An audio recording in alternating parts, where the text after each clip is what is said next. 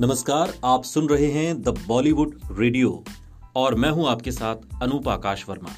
गणतंत्र दिवस की दस्तक के साथ ही लोगों के अंदर का सोया हुआ भारतीय जागने लगा है।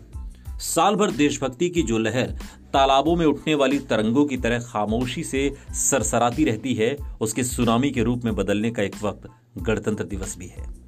साल भर देशभक्ति के जो गाने लोगों की प्लेलिस्ट में नजरअंदाज होते आए हैं, उन्हें भी अब लोगों के बीच बजने का मौका मिलेगा।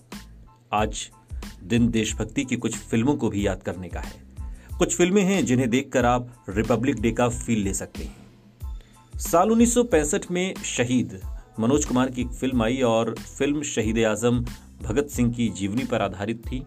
साल 1965 में भारत पाकिस्तान युद्ध के साय में आई इस फ़िल्म को सर्वश्रेष्ठ फीचर फ़िल्म के नेशनल अवार्ड से भी नवाजा गया था।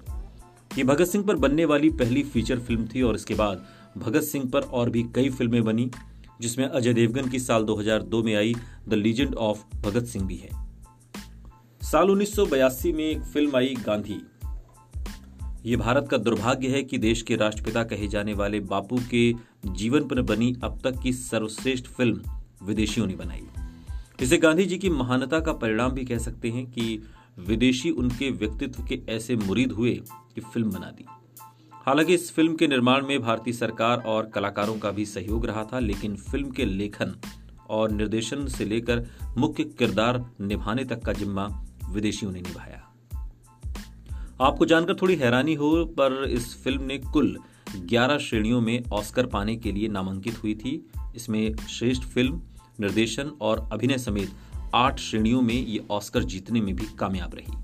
ऑस्कर के अलावा भी फ़िल्म ने लगभग सभी राष्ट्रीय और अंतर्राष्ट्रीय समारोह में अवार्ड अधिकतर अपने नाम किए। एक फ़िल्म 2004 में आई Netaji Subhas Chandra Bose, the forgotten hero. Bharat की आज़ादी की सूत्रधार रही महान हस्तियों में से शायद सबसे कम चर्चा नेताजी सुभाष चंद्र बोस के बारे में ही होती है। आज़ाद हिंद फौज के ज़रिए अंग्रेज़ों के पसीने छुड़ा देने वाले नेताजी के ऊपर साल 2004 में ये फ़िल्म श्याम बेनेगल के निर्देशन में बनी थी। ये फ़िल्म चर्चा में अधिक नहीं रही और इसने काफ़ी सराहना ज़रूर हालाँकि बटोरी थी। कई अन्य दमदार फ़िल्मों की तरह ये भी बॉक्स ऑफ़िस पर फ्लॉप रही, लेकिन दो श्रेणियों में मिले नेशनल अवार्ड से इसकी पूर्ति हुई। Mangal Pandey the rising. साल 2005 में ये फ़िल्म आई थी और अठारह में अंग्रेज़ों के खिलाफ भड़की क्रांति के मुख्य नायक मंगल पांडे पर बनी ये इकलौती फ़िल्म है, जिसे निर्देशन केतन मेहता ने आमिर खान को मुख्य भूमिका में लेकर बनाया था और इस फ़िल्म को बॉक्स ऑफ़िस पर तो ये कुछ कमाल नहीं दिखा पाई, लेकिन इतिहास से मुँह मोड़ चुके हमारे युवाओं को अठारह की क्रांति से रूबरू होने का एक मौका ये फ़िल्म देती है। साल उन्नीस सौ तिरानबे में एक फ़िल्म आई थी सरदार। ये फ़िल्म आज़ादी के बाद अखंड भारत का निर्माण करने वाले सरदार वल्लभ भाई पटेल की जीवनी पर बनी थी। इसमें आपको परेश रावल का शानदार अभिनय देखने को मिलेगा।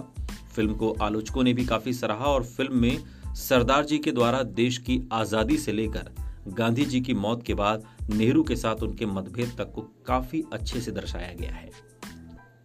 यदि इस गणतंत्र दिवस आप अपनी देशभक्ति ढूँढने के लिए फ़िल्में देखने का मन बना रहे हैं तो ये फ़िल्म एक अच्छा विकल्प साबित हो सकती है इसके अलावा झांसी की रानी, अठारह की क्रांति की एक और नायक, नायिका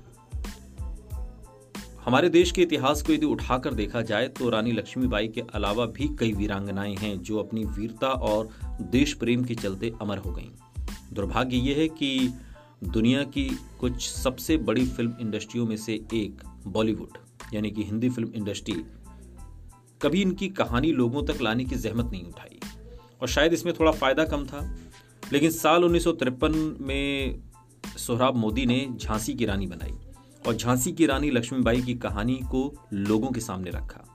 और अब दशकों बाद कंगना रनौत ने फ़िल्म मणिकर्णिका के ज़रिए रानी लक्ष्मीबाई के किरदार को निभाती हुई दिखी है।